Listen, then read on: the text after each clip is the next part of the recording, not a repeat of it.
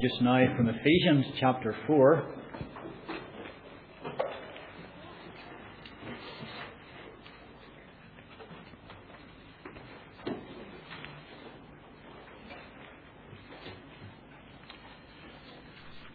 We read 1 to 16 of this chapter. Page 1175 in the church's uh, Bibles. As a prisoner for the Lord, then, I urge you to live a life worthy of the calling you have received. Be completely humble and gentle. Be patient, bearing with one another in love. Make every effort to keep the unity of the Spirit through the bond of peace. There is one body and one Spirit, just as you were called to one hope when you were called.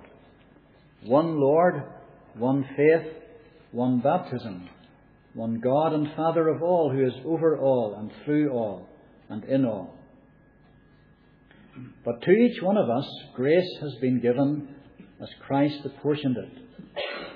This is why it says, When he ascended on high, he led captives in his train and gave gifts to men.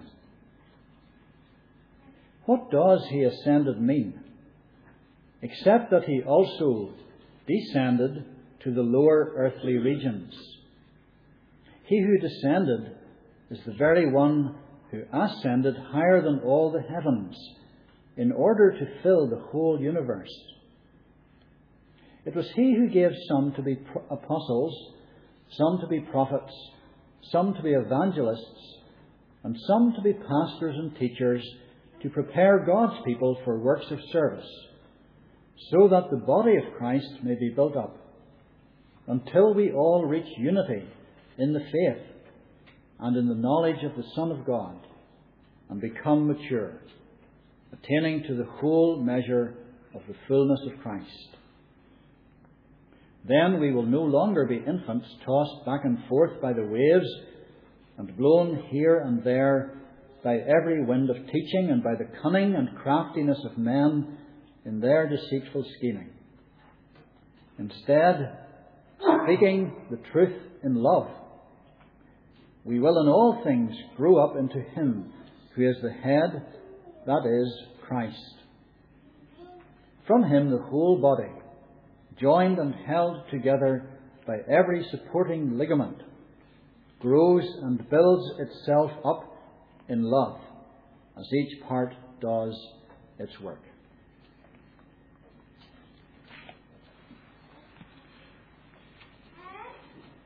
The congregation and its unity. I was saying this morning that um, at least I think I was saying this morning, that um, we have moved house. We've moved out of the manse. I remember it was last night, which is the, house belonging to the church, and we've moved into another home, house of our own. And um, a terrible thing has happened in the manse since we moved out.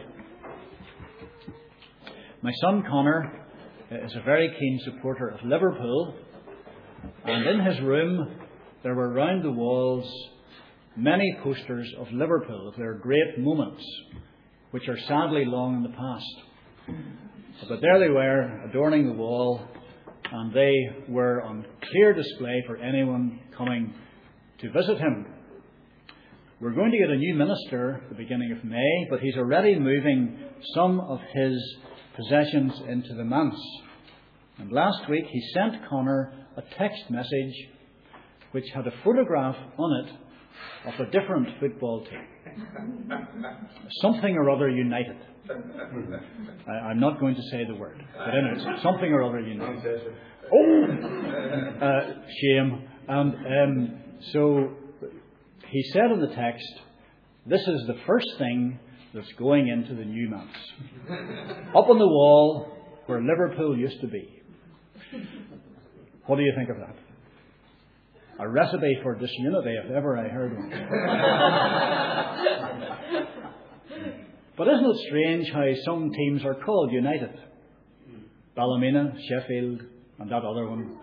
Uh, I've often wondered the people who founded the clubs and who, who gave them that name were they sort of hoping that perhaps uh, this club would be a means of bringing the people in the town together, uh, of gathering all the citizens into one? Did they hope that somehow or other it would give everybody a common purpose? The team, the united? Was it an indication that they were hoping that this would heal communities and unite them together with a common purpose? I don't really know. It's just interesting why they chose that way of describing their teams. Certainly, there's something very good about being united. The Bible speaks of unity as good and desirable, how good and pleasant it is when brothers dwell together in unity. Unity is, of course, a very desirable and good thing within a town or district, within a family, within the church. It's something that needs to be maintained, something that's of great worth and value. And it's seen, of course, in the relationship of Christians to one another, um, wherever they are, whatever circumstance they're in. But it's very clearly, and most clearly, I think, seen in the local congregation. So, for every local congregation, unity is something to be taken seriously, it's something to be pursued earnestly, it's something to be practiced joyfully. So, this afternoon, we want to look at what Paul says here about unity in Ephesians chapter 4. And in particular, verse 3. Make every effort to keep the unity of the Spirit through the bond of peace. I want to notice, first of all, about this that unity already exists. We aren't told that this is something we have got to produce, that in some way or other, through organisation or bold leadership, we have to bring about unity within our congregation. It isn't something we can manufacture. It isn't something that we produce by a committee or by drawing up some kind of scheme or other. And we don't have to do that because unity already exists. Make every effort to keep the unity of the Spirit through the bond of peace. God, by His Holy Spirit, has given us this unity. He has brought it about. He has done that when He works in the hearts of every believer, changing them, giving them new birth, drawing them to Christ, and therefore drawing them to one another. He dwells in the hearts of every believer. If anyone does not have the Spirit of Christ, he is none of his. So unity already exists. It is the unity of the Spirit. It already exists between those who are born again by the Spirit and indwelt by Him. This unity is supernatural. There is, Paul says here, just one body and one Spirit. And all the members of that body are indwelt by the Spirit and members, therefore, one of another. This is the only unity there is. This is the only real unity there can be. The unity of the Spirit. And it's living and it's precious. So when you and I look around our fellow believers, we have got to see them in this way. We've got to keep saying to each other, we are related to one another. We belong together. A helpful book I once read, in fact, on unity within the local congregation is simply called that We Belong Together. Christians do not live in a bubble, hermetically sealed off from each other, so they don't ever touch each other. This past week I had to renew the ink cartridge on my printer.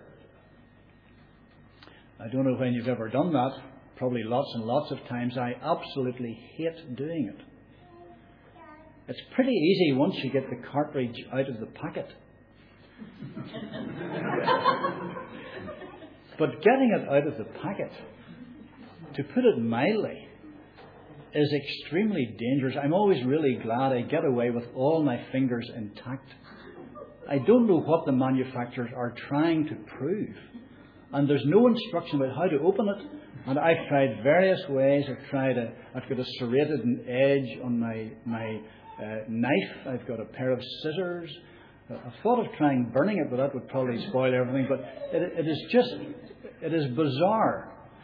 Completely sealed off. The, the touches nothing. It has no contact with anything whatsoever. But Christians are not sealed off from each other. Some people try to live as if that is the case. They try to keep as much distance between themselves and their, their fellow members and their brethren as they possibly can, and they think that's the way to avoid any difficulty or problem. But we're not like that. We belong together. There's a famous preacher long ago called Harry Ironside. And there's a story of him getting into conversation on a train uh, and the man on the train in the carriage discovered that Harry Ironside was a Christian preacher. And he said to him soon in their conversation, So what denomination do you belong to? And Harry Ironside responded by saying, I belong to the same denomination that David belonged to. So the man said, So which one was that? And he, Harry said, Well, David said that he was a companion of all those who fear God and keep his precepts. They're all my brothers. Uh, that's the unity that already exists. It already exists between us as brothers and sisters in Christ. The unity of the Spirit. Secondly, Paul says this unity must be maintained. We can't bring it about we don't need to bring it about because it already exists. But it isn't just left at that. Make every effort to keep the unity of the Spirit, to maintain the unity of the Spirit, to keep it as it ought to be and as it really does exist. Make every effort to keep it as the beautiful thing which it really is. On Friday, um, Edith's sister and her husband called with us after a trip they'd been doing down the Ards Peninsula. And they had gone to the gardens of Mount Stewart House. And they were telling us how, how nice the gardens were, and the magnolia are in bloom, and the something else was in bloom, and, and it was just lovely, and the big lakes there. And then they walked around the gardens and they enjoyed the gardens, looking at the plants and appreciating the beauty of it. But of course, somebody's looking after it. And if there was no one maintaining the gardens of Mount Stewart, it wouldn't be very long before no one was really appreciating the beauty of it. The beauty is there, but the beauty is being maintained. Someone is keeping it in that way. And the world is to walk around and see the church and see the beauty of it in its unity of brothers and sisters together. But that beauty and the unity of believers needs to be maintained. Jesus said that this unity is a testimony pointing to Him by this all men will know that you are my disciples. We're to maintain the unity that's already there. If we neglect it, it may be like the gardens, it'll, it'll disintegrate, it'll uh, degenerate, it'll disappear. Our calling with every fellow Christian in the local congregation is to maintain it. Last winter, uh, the one before this one that's just ending, uh, you remember it was really, really cold weather and very frosty, icy, snowy weather. And it happened over the Christmas period, in particular, when people were on holiday and things were closed down. And, and of course, lots of difficulties arose. Pipes were frozen, began to burst, buildings uh, suffered as a consequence, and all the maintenance men uh, were called out from their holidays to get to work and prevent any more damage. Caretakers had to go back into school, they had to make sure that the pipes weren't freezing, and all this work was going on, this work at maintenance. Well, in a way, Paul says, we are maintenance men and doing all we can to maintain the unity of the Spirit. So, how do you do it? Do you keep your head down? Whatever you say, say nothing. Is, is unity nothing more than just managing to avoid arguments? Would you say that's it? If you go into the congregation and there are no rows and there are no big heated debates, everything's quiet and untroubled, is that unity? No. It's far more than that. It's a beautiful thing. It's warmth and love of fellowship. It's people caring for each other, supporting each other, working with each other. It's people getting to know each other in the Lord. There is a glory about this unity. There's a beauty in it. There's a fruitfulness from it. How do we maintain it? The maintenance men went into the buildings with a clipboard and a list of, of points and they went round and had a look and checked everything and ticked them off and put a mark against them and said, This needs to be done and that needs to be done. But in unity and in the maintaining of it, we don't have a set program, a list of things that need to be checking. The maintenance of the unity in the church depends on every single believer within the fellowship. And it depends on every single believer exercising the characteristics which are mentioned at the beginning of this chapter. It depends on you and on me being, as verse 2 puts it, completely humble, gentle, patient, and forbearing. That's like four streams that, that are flowing in to this beautiful lake called unity. And all of those streams must be kept open and flowing so that the lake will be healthy and fruitful. There's the stream of humility. I think there's one thing that will destroy unity more quickly than anything else, and that's pride. And whenever the unity of believers begins to crumble, it can always, in one way or another, be traced back to pride. To maintain this unity, we need to be humble. Now, being humble doesn't mean that you run yourself down and you say, Oh, I'm not really any good at anything. Uh, not really worth very much. It just doesn't mean that you demean yourself.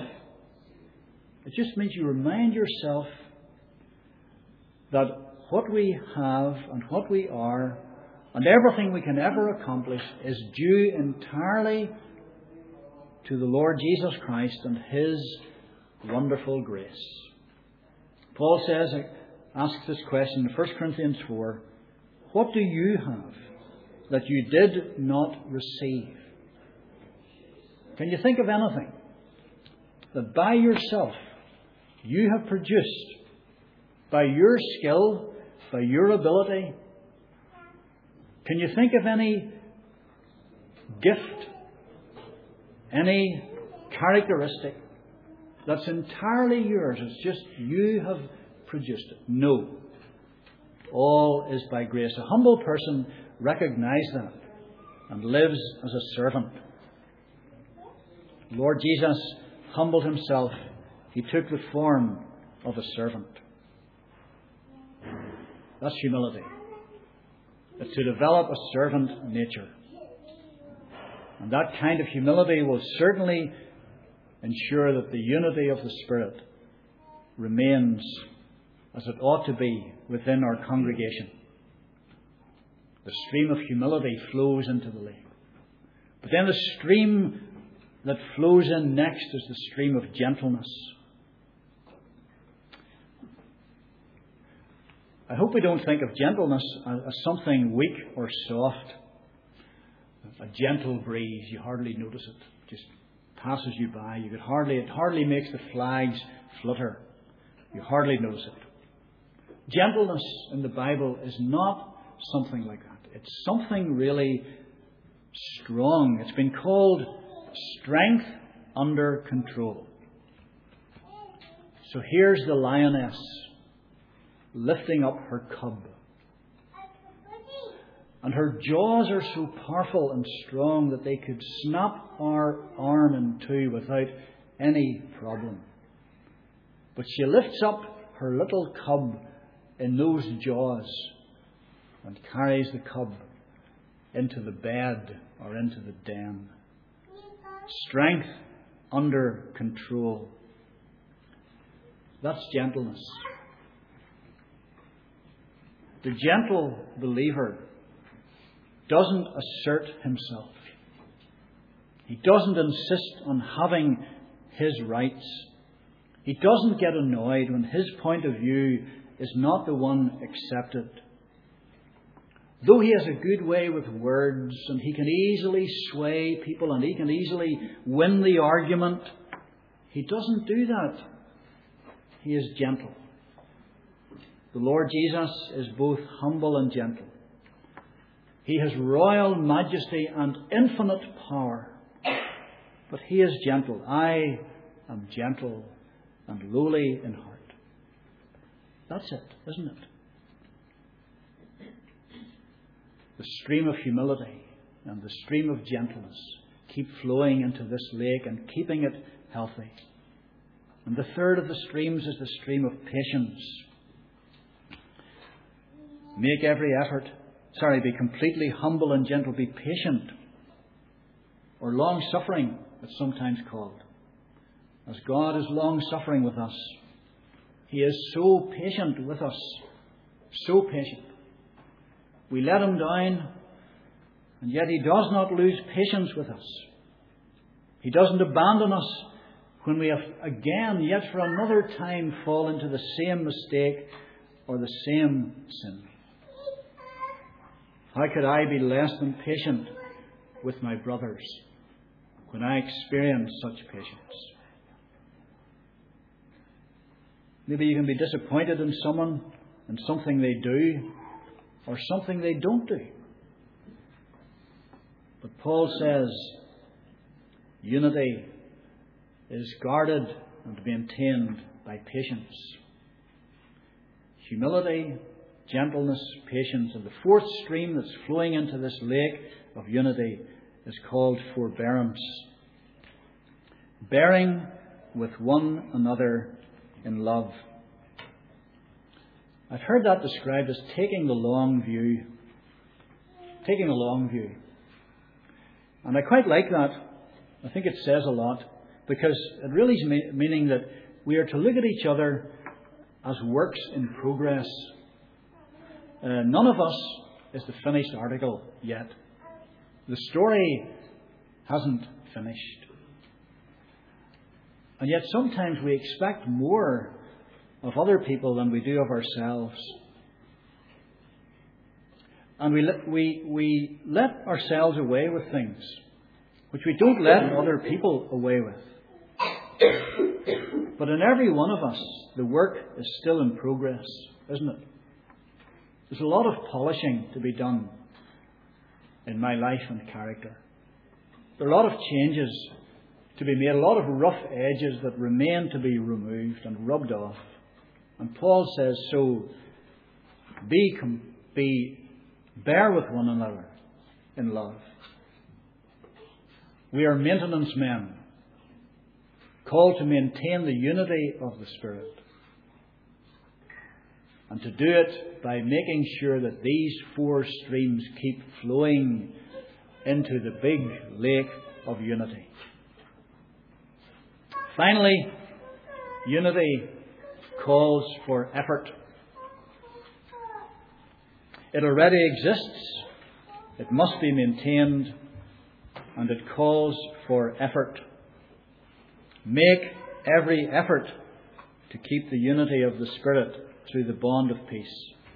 Here's something that's worth giving yourself to, worth using up your energy to maintain. It's worthy. It's the kind of life we expect of followers of Jesus. It reflects the new family name of Christian. It's really, really worth it to make the effort. Why is that? Because unity is such a valuable thing, indispensable. The men who went out working over the holidays during the snowy period and the frosty, icy days knew it was worth it. Because people need um, their electricity, they need their water, water to keep flowing, they need heat and they need light to cook. And we are to be eager to maintain unity. Take every effort and make every effort you can. The unity of the Spirit is held as of great value by our Lord Himself. In John 17, Jesus prayed that they may be one. Be eager to maintain the very thing which is pleasing to Him. It's such a valuable thing. It's worth all the effort. And it's worth it also because the effects are so good. Unity produces health and harmony in the church. Paul says, keep it through the bond of peace. What a blessing to be a part of a company of people like that. Part of a company bound together in gospel peace. We live in a very disturbed world. We live in a very resentful kind of community in some ways. I don't know if you ever listen to some of these phone in programs on the radio. Um, I do a little bit occasionally I'm driving along in the car. Stephen Nolan or some of those boys. Everybody's grumpy. They're always giving off, moaning and muttering. It's really depressing. Always muttering about something. I, I find it. I find I get more and more annoyed. It's, it's, a dangerous thing to listen to when you're driving because you get so annoyed. But everybody's giving off. And that's the way the world is, isn't it? It's just full of resentment. What a great blessing to belong to people who are characterized by peace. That's how the church is to be the unity of the Spirit through the bond of peace. And the fruit which this unity produces is rich and varied. If a congregation is to be effective evangelistically, it certainly must be maintaining unity. The world will listen to the gospel when it comes from people who are clearly loving each other in Christ Jesus. And he prayed for that. He prayed that they all may be one, and he prayed that they all may be one for this great reason, so that the world may believe that you have sent me. The world will be ready to listen to the message that God sent his Son to save when it sees the unity of the Spirit. An effective evangelistic congregation is one that's united. William Hendriksen, the great commentator, says there's another reason why we should be so eager to keep the unity of the Spirit. He says it's this because this is indispensable for winning the victory over Satan and his allies. Keep the unity of the Spirit in the bond of peace, says Hendriksen, because the devil attacks that very thing.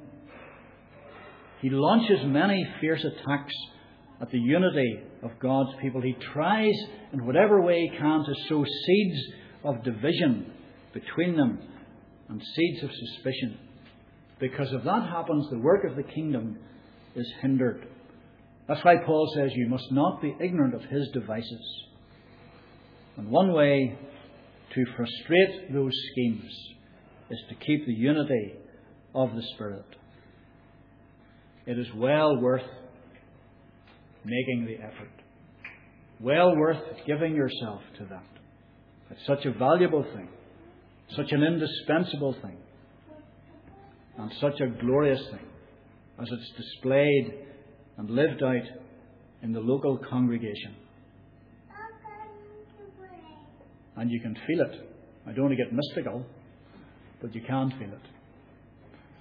And I can feel it being here. And I can feel it when our own congregation is here and we spend uh, whatever it is, two days together. There is something really exciting about the noise level and just looking at people sitting in little groups and the beauty of it becomes more and more apparent. That's just a token of it, but I know that uh, whenever our own congregation have been here for our weekend, just like yours, and it's, it's exactly the same. There's so many similarities. And uh, someone said to me one time, it's kind of like a foretaste of heaven. It's, it's that beauty of the unity of God's people. It needs to be maintained. It needs to be maintained. Uh, last night we were meeting the Heinemans, uh, and they were sitting up at the front here, and Harry was interviewing them, and uh, they looked like a really, really united couple. Uh, sometimes they have differences, uh, and we had a little difference today. Um, we're talking about how, how you meet here and the differences there are between Newtownards and, and Carrickfergus. And Newtownards, they have the, the, the speaker up there beside the fire. So everybody is sitting back here and they're looking out the windows. And, uh, and I, I said to Edith, You see, I mean, that's why nobody was listening to me. They're all looking out the window. It's far better this way. And she said, No, no, no, I don't think it is. I think I think our way is far better because I, it doesn't distract me at all. I love looking it. I'm still listening, and I'm listening uh, while watching the beauty outside. So we had a wee bit of a disagreement. I said, No, no, I like it this way. Nobody's looking out the window, so they're all looking at the speaker. But it's a very minor difference. But anyway, it needs to be maintained, and it needs to be maintained even with the differences that all of us have from one another personality and certain views and all sorts of things. But what a beautiful thing to maintain. Make every effort. It's such a glorious thing. And the glory of it is, the glory of this unity is what then becomes apparent in the rest of the chapter. This unity that we display as brothers and sisters in Christ in our local congregation brings glory to God. Because Paul goes on to say that the real unity is there between the Father and Son and Holy Spirit. The unity that is in God. And our unity, in some little measure, reflects that and honours Him. And one of the great blessings of a weekend like this is that it's a way of expressing that unity, of strengthening and promoting it, of honouring Christ, and of bringing glory to God. Give thanks for it. We don't make it, we don't produce it. It's already there. And it's in our hearts because it's the unity of the Spirit. You're enjoying it and expressing it. And we enjoy it and we express it. But this phrase keeps coming up in our prayer meetings because it is a delicate thing. And even in the midst of enjoying it, please do not become complacent and think that it will maintain itself. Because Paul says you must make every effort to maintain it. And that rests on every one of us by being humble, gentle, patient, and all those things. Let's be sure that we keep a hold of this really important word. Make every effort to keep the unity of the Spirit through the bond of peace. Amen.